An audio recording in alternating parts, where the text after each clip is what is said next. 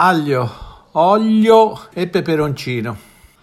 Ciao chef, questa ricetta è apparentemente semplice, ma realizzarla bene non è facile e a mezzanotte non si possono fare delle brutte figure. Capita spessissimo che per seguire la procedura classica, nell'intento di dare la piccantezza all'olio, si rischia di bruciare l'aglio oppure anche l'opposto, per mantenere la dolcezza dell'aglio non si riesce a dare la spinta piccante che si vorrebbe. Questa ricetta invece è una figata perché ti consente di dosare i sapori uno alla volta senza sbagliare, ma soprattutto di realizzarla come più ti piace e di correggerla. Dai, adesso cuciniamo.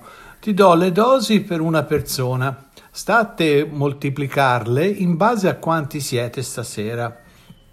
80 g di spaghetti, 3 cucchiai di olio di oliva extravergine, uno spicchio di aglio, 2 cm di peperoncino piccante fresco, mezzo bicchiere di latte, una spolverata di prezzemolo da mettere in fondo se ti piace.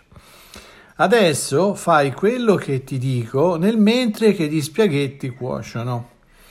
Metti l'olio dentro un pentolino insieme al peperoncino piccante tagliato a fettine. Scaldalo a fuoco dolce per due minuti.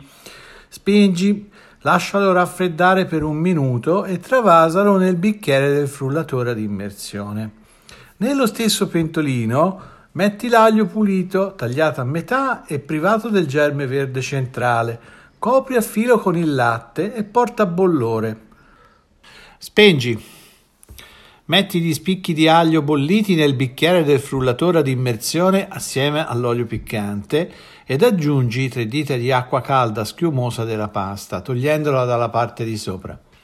Frulla bene tutto in maniera da produrre un'emulsione liscia e fluida. A questo punto assaggia e all'occorrenza correggi il sapore aggiungendo a tuo piacere mezzo spicchio di aglio crudo, sempre togliendo il germe verde centrale o qualche altra fettina di peperoncino fresco.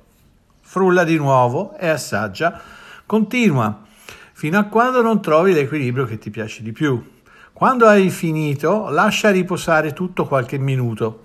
Scola gli spaghetti quando manca un minuto un minuto e mezzo alla fine della cottura, rimettili nella pentola e finisci di cuocerli saltandoli o girandoli energicamente a fiamma bassa usando l'emulsione che hai già preparato.